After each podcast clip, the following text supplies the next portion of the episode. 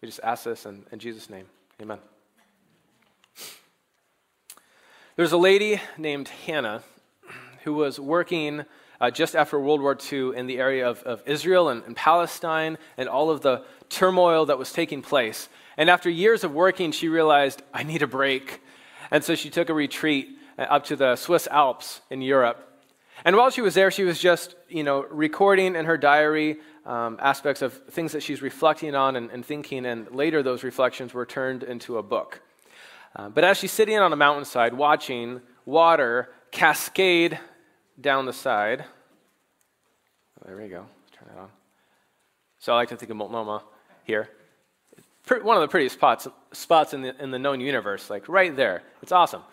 But she's watching water cascade, she's like, if I could imagine what water's thinking right now as it goes over the cliff, it doesn't look like it's, I'm going to die. It's, it's more like, wee, like this is awesome. It, like water seems just delighted to cast itself into the void and to be dashed upon the rocks. It's gleeful. And so she said, if, if water was going to sing a song, this is what she imagined it to be. Come, oh, come, let us away. Lower, lower, every day. Oh, what joy it is to race down to find the lowest place. This is the dearest law we know. It's happy to go low. Sweetest urge and sweetest will. Let us go down, lower still.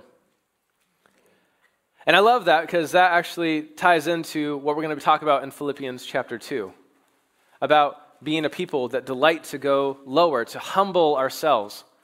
And if I could, if I could add one thing to our song, I was like, I wish you could incorporate something about how you can take two water droplets on your car hood and draw a line between them and they become one. Like water loves to, to gather itself together, and it's hard to split it apart. I, would add that because that is also part of Philippians chapter 2. But regardless, not my song, I didn't get to write it. But we're going to be in the scriptures this morning.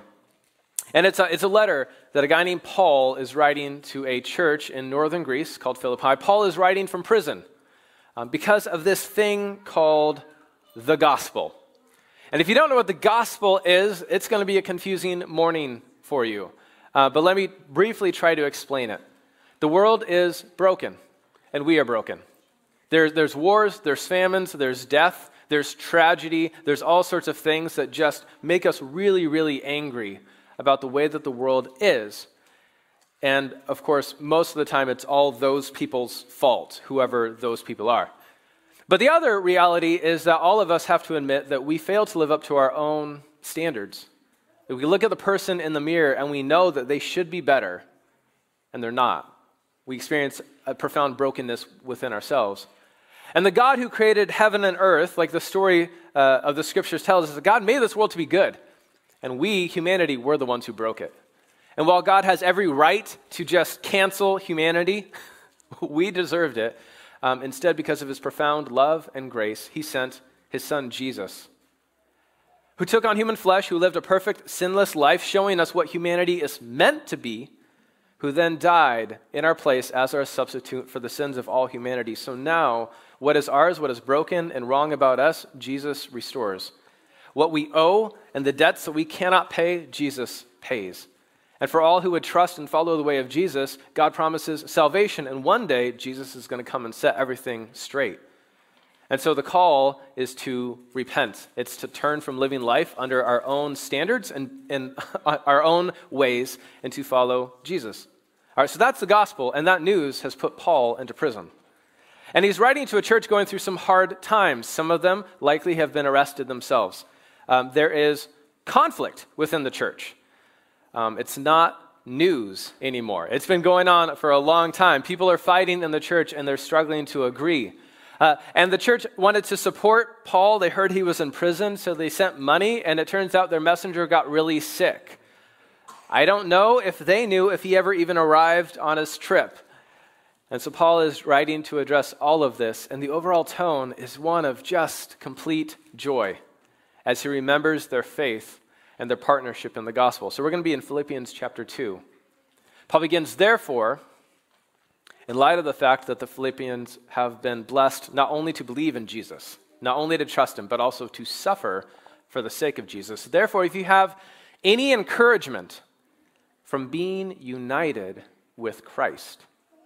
If there's anything good that has come your way because of Jesus, you know, or as he said in Ephesians, like you've been blessed with every spiritual blessing in the heavenly realms in Christ. You've been redeemed and forgiven and made part of God's family. You've been given a purpose and a meaning. You are destined to show angels and spiritual beings about the wisdom of God, like not little things. If there's any anything to encourage you from being united with Christ, any comfort from his love, any common sharing in the Spirit, if any tenderness and compassion, then make my joy complete by being like minded. Paul says, You know what would really just put me over the top and just make me wholly satisfied? If you all got along. If you had one mind, one purpose. He says, having the same love, being one in the spirit and of one mind. So here's what that looks like. So do nothing out of selfish ambition or vain conceit. And in case the first time isn't clear enough, he repeats this idea. He says, rather, in humility, value others above yourselves. And again, not looking to your own interests, but each of you looking to the interests of others. Ha- have an other centric disposition. In your relationships with one another, have the same mindset as Christ Jesus, who, being in very nature God, did not consider equality with God something to be used for his own advantage. Rather, he made himself nothing by taking the very nature of a servant, being made in human likeness. And being found in appearance as a man, he humbled himself by becoming obedient to death, even death on a cross. Therefore, God exalted him to the highest place and gave him the name that is above every name. That at the name of Jesus, every knee should bow in heaven and on earth and under the earth and every tongue acknowledge that Jesus Christ is Lord to the glory of God the Father. This is some good news. Paul literally breaks into song here, or at least into poetry, to tell us something. This is what I want you to understand. Have the mind of Christ. Look at Jesus, who, though from eternity past was God, what was in the form of God, was equal with God. It's a staggering statement that he makes there. Jesus didn't use that for his own advantage. He freely gave up his rights in order to become a human. He descended from heaven to earth, and we found him as a man who took on the form of a servant and then humbled himself further and became obedient even to death, even, well, the most shameful death imaginable upon a Roman cross. Therefore, God has highly exalted him. Like, there are so many things going on. In this little bit of poetry, we could just spend the rest of today and the rest of next week doing it. Talking about how Jesus fulfills the Hebrew Scriptures notion that God raises up the humble and humbles the proud. Like, yeah, that's Jesus' story in spades. No one has humbled himself like Jesus. Jesus, who gave up his rights in order to save us. Jesus, who was God. And, and Paul is doing something he, he's quoting Isaiah 45. This is staggering. Paul's a Jew. He believes that Jesus is the fulfillment of the Hebrew scriptures. So if you go to Isaiah 45, this is what it says The one true God of Israel. If you're a Jew, there is one God uh, whose name might be pronounced Yahweh, normally read the Lord, all caps. And you don't worship any God but the one God. And the one God in Isaiah is saying this Turn to me and be saved all you ends of the earth. For I am God, and there is no other. There's no one else. I'm it. By myself, I have sworn, because I can't swear by anything greater. By myself, I've sworn. My mouth has uttered in all integrity a word that will not be revoked. Before me, every knee will bow. By me, every tongue will swear. They will say of me, in the Lord and Yahweh alone are deliverance and strength. You want to know the character of the God of Israel? He says, I'm it. I'm it. I'm the only one who can save you. Don't go worshiping any lesser God. So, for Paul, a first century Jew, believing these scriptures to then say, when we look at, the Lord of the Old Testament, we find him to be revealed as God the Father and Jesus Christ the Lord. This is a staggering statement. Whereas, as the church later came to formulate it, the one true God of Israel is revealed as God the Father, God the Son, and God the Holy Spirit loving each other eternally. That, that's who God is. There, there's a complexity to God. You know, go figure, there's a complexity to most things in my life. Um, and God is no, no different. So, like, this is that's a huge statement. The one true God of Israel is revealed as Father and Son the Lord Jesus Christ. Now, this is, again, worth talking a lot more about. If you have more questions, I would love to explain it to you. But Paul is going to do something with this psalm. Remember, he says, Have this mind of Jesus. And he continues, he says, Therefore, my dear friends, as you, as you have always obeyed, not only in my presence, but now much more in my absence, continue to work out your salvation with fear and trembling. Work it out, he says, in the presence of God, for it's God who works in you to will and to act in order to fulfill his good purpose. All right? Work it out with fear and trembling, which is not to say God is like mean or angry or capricious, um, but rather you just need to be careful here. I'm a parent, I have four kids. A lot of my life right now is spent telling children about what the proper things to be afraid of are whether kitchen knives or electricity or moving vehicles in the parking lot. Like there are things in life to be scared of. And in your own work, many of you guys deal with things, whether, again, electricity, heavy machinery, you know, needles, drugs, whatever it is that you do, there's things that we need to take great care with. Because if we don't, we damage others and we wreck the world. And Paul's saying our salvation is something we need to take care with. We need to work this out because God is at work in us. And so he, he just, you know, welcome to the tension of the Christian life. We work, God works. And these things are not mutually exclusive. Something apparently can be 100% us and 100% God, and those just dovetail really well. And, and the best idea I have for why Paul, is saying these, these tension points is, is to say there's things that are accomplished when we hold stuff in tension. If you walk into my office, I have an office chair that is just a piece of fabric that's stretched tight between two points, and it can support my weight. So apparently, there's some reason that he just puts them right next to each other. But God is at work to help us to desire to obey him, to actually empower the works that we do, and we need to give this everything that we have. So he'll continue. Now do everything without grumbling or arguing, no complaining, so that you may become blameless and pure, children of God without fault in a warped and crooked generation. He's quoting from Deuteronomy 32. Then you will shine among them like stars in the sky as you hold firmly to the word of life. And then I will be able to boast on the day of Christ that I didn't run or labor in vain.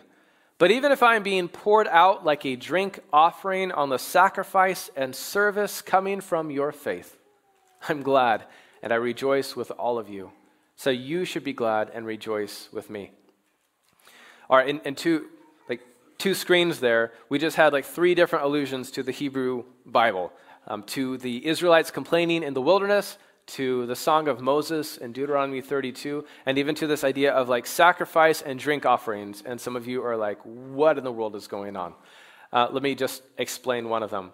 In the old times, you want to make a sacrifice to God, you kill an animal and you burn it. And that aroma is something that apparently uh, could cover your sins. And sometimes they would do one extra and they'd take a drink offering, like a bottle of wine, and they'd pour it on the top of the sacrifice. I think what Paul is, is saying is, guys, if I were to die, because I'm in prison and I'm not entirely sure I'm going to get out, I think I will, but I'm not sure. If I were to die right now, but I hear that you guys are making my joy complete by the fact that you're living in unity and in humility and you're looking out for each other's interests and you're holding on to the gospel. If you are all that I accomplished with my life, man, I'd be thrilled. It'd be worth it. I count my hours well spent if you guys lived this way. So I'd rejoice with you. Now I hope in the Lord Jesus, Paul says, to send Timothy to you soon, that I also may be cheered when I receive news about you. I have no one also like him who will show genuine concern for your welfare. For everyone looks out for their own interests, not those of Jesus Christ. But you know that Timothy has proved himself, because as a son with his father, he has served with me in the work of the gospel. I hope, therefore, to send him as a, soon as I see how things are going with me, and I'm confident in the Lord that I myself will come soon. So apparently they had written, and they really wanted to see Timothy. And Paul's like, Not yet, soon. But I think it's necessary to send back to you Epaphroditus, my brother, co worker, and fellow soldier, who's also your messenger, whom you sent to take care of my needs. He was the one who, who brought the money for Paul. For he, Epaphroditus, longs for all of you, and he is distressed because you heard that he was ill. And indeed, he was ill, and he almost died. But God had mercy on him, and not on him only, but also on me, to spare me sorrow upon sorrow.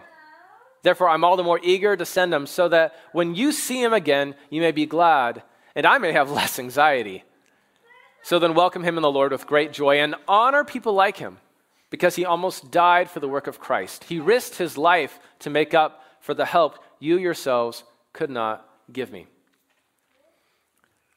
All right, we're going to stop, stop there at the end of the passage. Paul's covered a lot of ground.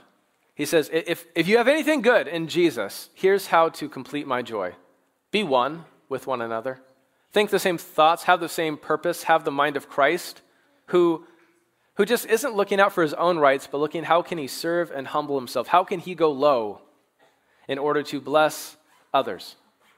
So here's what that looks like. One, stop complaining against one another. You know, stop, stop being greedy. Look out for each other's interests. Hold on to the gospel.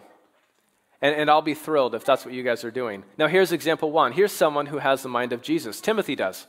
Because Timothy works for the sake of the gospel, and he loves me like a son loves his father, and he cares for you. And he doesn't look out for his own interests, but for those of Jesus. And here's another, second example. Here's Epaphroditus. Here's someone who risked his life for the sake of the gospel, to come and serve me, and now I'm sending them back to serve you. Honor such people. And, and so I think what Paul is, is doing here in chapter 2 is just saying, guys, we need to be like Jesus. And we do that by joyfully being together in humility and service and in the gospel. We need to be like Jesus by t- joyfully now being united, being together in humility, look, by looking out for the interests of others in service, and by holding on to the word of life in the gospel. So we're going to break those things down this morning. Or if it's helpful now, the water analogy. Have a mind like water. Being warmed by the gospel, no ice here, we move together and we joyfully find the lowest place. So if this is all you walked away from, and the next time you saw water beating up on your car and you did the fun thing of drawing a picture and the, the multiple droplets become one and you think, oh, that's what Christians should be. We should be joining together and, and keep our unity. I, I would be thrilled. Or if the next time you walk, drive down the gorge or you see a waterfall and you just see how water just flows ever to the lowest place and you think that's how we as Christians should be, constantly finding ways to get underneath and empower others, to serve others, to, to be humble, then I would be satisfied. But I don't want to make too much of the water metaphor because the next time you guys open up Philippians 2, you're going to go, What in the world does this have to do with water? And you're not going to remember. So we're going to talk more about Jesus and just say it like this Be like Jesus by joyfully being together in humility and service and the gospel. So let's, let's explain these things. Okay, first of all, be like Jesus. Uh, we need to recognize this is not rocket science, I hope that we all need a standard for sorting through life's messes. If we don't have a direction to go, or, or something to, to measure our progress by, we're going to be lost. And, and no, no team in any sport gets very far if they don't know what end of the field they're supposed to run to. So we need to value Jesus as our highest good and our example. Like he is the metric of what a human, what a Christian is supposed to be like. If we don't look like Jesus, we're doing something wrong. So again, hopefully this is just a big head nod. Uh huh, we all get it. But let it just be said we should be looking like Jesus together. And like Jesus, let's be humble. Because he didn't cling to his rights, he, he gave it up willingly in order to save us, even to the point of death. So, one, let's be humble by recognizing life's just not about me. I have wonderful small children, and it is my pleasure and privilege and responsibility to just carefully instruct them in the ways of life. And one of those is to help them as they grow learn that, that life is just not all about them. And it's an ongoing lesson because I'm 35, and it's an ongoing lesson for me to realize, oh, this isn't actually all about me. Okay. So, so not, not about me. Secondly, this is not in the scripture, this is just out of the Houghton family environment. I would encourage you that one of the primary ways that we can express humility one to another is by seeking to understand before being understood. I'm convinced that when we as Christians listen to one another and make space to hear what someone else wants to say, it's just one of the most profound acts of humility. And I say that because things didn't go super well relationally between Kara and I this week, and we tread on some emotional landmines and blew up into a heated emotional argument that went to like one in the morning before we finally made peace enough to go to sleep. And five hours later, when I had to get up, the first thought of my brain is I need to make things right with my wife because this marriage matters more than this argument. And, and, and being right with her matters more than being right. And so, like, you know, 14 hours later, I finally said, okay, I will be willing to listen to you and just shut up and hear you out and not be threatened by what you're sharing. And, uh, and it worked. So, this is just my suggestion. This is a great way to express humility. And then, of course, to stop complaining and grumbling, because the reality is, when we complain and grumble, we are accusing the people around us and God Himself of, of not doing what they should, of shorting us out. God, this life is not up to my standards. You have not done well. And so I am justified in, in telling you so. It's, it's a rather arrogant thing to do versus to say, I, I don't actually deserve this. I, I deserve nothing. Or, or, or bad stuff. That's what I actually deserve. So no complaining, no grumbling. Oh, wouldn't you guys like to be part of a community where never was heard a discouraging word? Yeah, I know. We'd also like to live in a place where the skies are not cloudy all day, but you know, one, one of these we have a choice about, and the other one is completely up to God. Secondly, all right, so we're going to be like Jesus by humility. We're going to be like Jesus now by service. So we want to think about how to bless and serve others and then do it. To think about the interests of others actively. This is not, this is not a, a passive thing of like, oh, when people's needs, you know, come my way, like I should respond to them. Well, yeah. Yeah, but also actively. How can I take what is mine, what God has given me, and how can I leverage this to be a blessing for other people? So I don't know the situations of your life enough, but you do. You know that there's a person, probably right now, that you're like, yeah, I should do something kind for them. Whether, whether that's to, to just speak a kind word, to do a small act of service, or a large one. I don't know what it is. So I want you to pull out your smartphones right now, everyone? Serious? Yeah, just pull it out. Because you're not going to remember this one. And so I'm going to help you. So if you have an Apple phone, just pull it out and just say, Hey Siri, remind me in one hour to be nice to that person. You can send yourself a text message. Or if you're Android, Hey Google, remind me in one hour to be nice to that person. And if any of your phones responded to my voice, I would just be thrilled. That would be so cool to be able to do that. All right? But just make yourself a note because we'll forget. But the reality is, Paul says, make my joy complete by thinking of others. When we get to chapter 4 in Philippians, he'll actually say, I'm, I'm going to plead with these two women to be reconciled. I don't know what's going on. But rea- life is complicated. And it's not always easy and it's not always clear. And we don't honestly always know what is right and what is wrong. So, how do we figure it out together? And Paul's giving us tools. He says, you know, it starts by being humble, it starts by looking out for the interests of others, and then it continues by clinging to the gospel. So, let us as a community be like Jesus and help find ways to help other people hear about Jesus. There's actually a little bit of amb- ambiguity. Is Paul saying we cling to the word of life and we hold fast to it? Or is Paul saying we hold out the word of life for other people? And uh, And I'm not sure different translations go different ways on it, but I think both are what we need. We need the people who hold dearly to Jesus, who say, like, Jesus matters no matter what, and then who hold it out and say, and Jesus can matter to you. Would you hear about him? So, ways that we can be like Jesus and help others about it is one, we can just pray. We can pray for missionaries, for people who have given their lives to go tell other people about the good news. In some cases, have risked, risked life and limb and family for it. Or, or a missions organization or a, um, a charitable organization or, or for a church. We can just pray and ask God to leverage the power of heaven on their behalf. Or maybe we can support them and financially contribute like the Philippians did the work that Paul was doing. Or maybe we can pray some dangerous prayers. I've got a few tiers, uh, like a few levels of, of dangerous prayers you guys can pray. All right, here's level one. Ask God, God, would you change my heart until I actually want others to hear about Jesus? If, if we aren't even there yet, if you're like, I should want that, but I don't, then just invite God to change your heart. Say, God, would you help me to want to see that happen? Level one. All right, here's level two. God, would you change my heart to want to share Jesus with others? Oh, you see what I did there? Now, now you're going to pray and say, God, would you make it so that I actually desire to be the one sharing Jesus? That's a level two. I started praying that two years ago. Um, scary things have happened, but good things. Good things. So here's level three God, would you put me in situations where it's actually more awkward to avoid talking about Jesus than to just talk about him?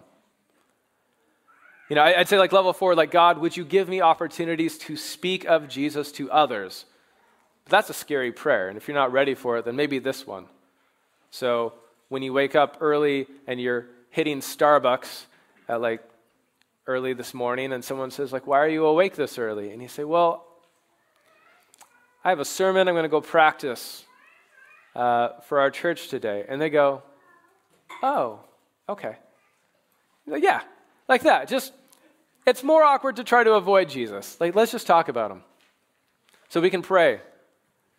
Um, now we're, paul just says you know be like jesus be united have the same mind have the same purpose. Here's Here's ways to make that happen. Be humble, serve one another, hold on to the gospel. But something else that he says is to honor those who humbly walk in the way of Jesus. Look at Epaphroditus, your messenger. He didn't run off with the money. You know, he succeeded in his mission. He was just really sick and he risked his life in order to bless Paul. You should honor people like that. And, and so, whether it's uh, people like Mother Teresa, who moved into uh, the down and out streets of Calcutta to love the broken and the hurting, uh, you know, the lepers and the children. And she just came to love them with a smile, to recognize them as people. Or, whether people like Billy Graham, I know he has a, a, much more public profile, but I had, a, I had a boss who was not a Christian. The guy was a Vedanta Hindu, and I don't really even know what that means. But one day we're talking in the kitchen, and he's like, Why don't all Christians study the life of Billy Graham? And I went, What? He's like, the guy's amazing, no scandals. Like, I think every Christian should look at his life because he looks like Jesus. It's like, okay. Okay. Duly noted. Duly noted. Oh. Hey, Sterling, you're not at your, your spot. Would you come up here? I need Sterling. Is he, is he taking care of kids? Awesome. He has no idea that I'm doing this. And the longer we wait, the better it's going to become.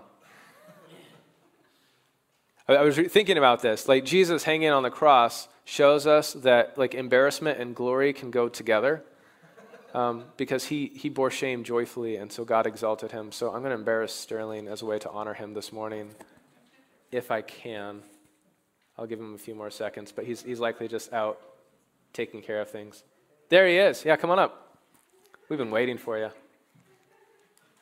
So, Sterling, I don't know if you were listening or not, but one of the things that, that Paul told us is to honor those who humbly walk in the way of Jesus. You got to come out here so people online can see you.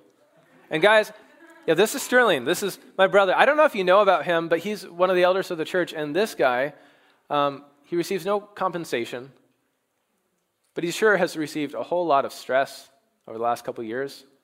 uh, trying to love and serve you. And he, he and his wife, Courtney, they just open up their hearts and their homes to you guys over and over again. And he's here every single week, serving, blessing, uh, leading worship, running sound. You know, his kids are, are absent their father most Sunday mornings because he's here trying to take care of you. And, and he's not perfect, but the guy looks an awful lot like Jesus. So I just want to say he's worthy of honor, and thank you. Yeah? Love you, man. Yeah. Oh, that was fun. That was fun. Guys, we should be like Jesus by joyfully being together in humility and service and the gospel. So let me conclude uh, with the second half of the water song. Hear the summons night and day, calling us to come away. From the heights we leap and flow to the valleys down below, always answering to the call to the lowest place of all. Sweetest urge and sweetest pain to go low and rise again. Let's pray. Gracious Heavenly Father, you have blessed us. God, thank you for the staggering truth about Jesus, that the, the, the nature of, of almighty power and, and wisdom and, and, grace and love is, is a, a power that blesses and doesn't consume. That you are the God that gives and doesn't take. That you, your glory is revealed as, as you lay down your life in order to save your enemies and those who hate you. Truly, there is just no God like you. Father, would you help us to have the mind of Christ together? Would you help us to be people who are so committed uh, to your church that we got to be right together rather than to be right? Would you help us to be a community that lays aside our, our own self interest and our, our personal preferences uh, in order to bless uh, and serve others? Father, we need your help. we are, we're broken and, and we're selfish, and um, and sometimes, God, we just get stuck. And this life is really confusing, and we're not sure how to go forward. And I, we just pray that you would give us the mind of, of Christ. You'd help us to live humbly, uh, to look after one another's interest, and to cling hard and fast to this good word about Jesus. Uh, would you transform us together as a community even this morning, and, and now help us to praise your name uh, for the sake of your Son and what you've done for us in him. Father, bless your people this morning. I pray this in Jesus' name. Amen. Mm.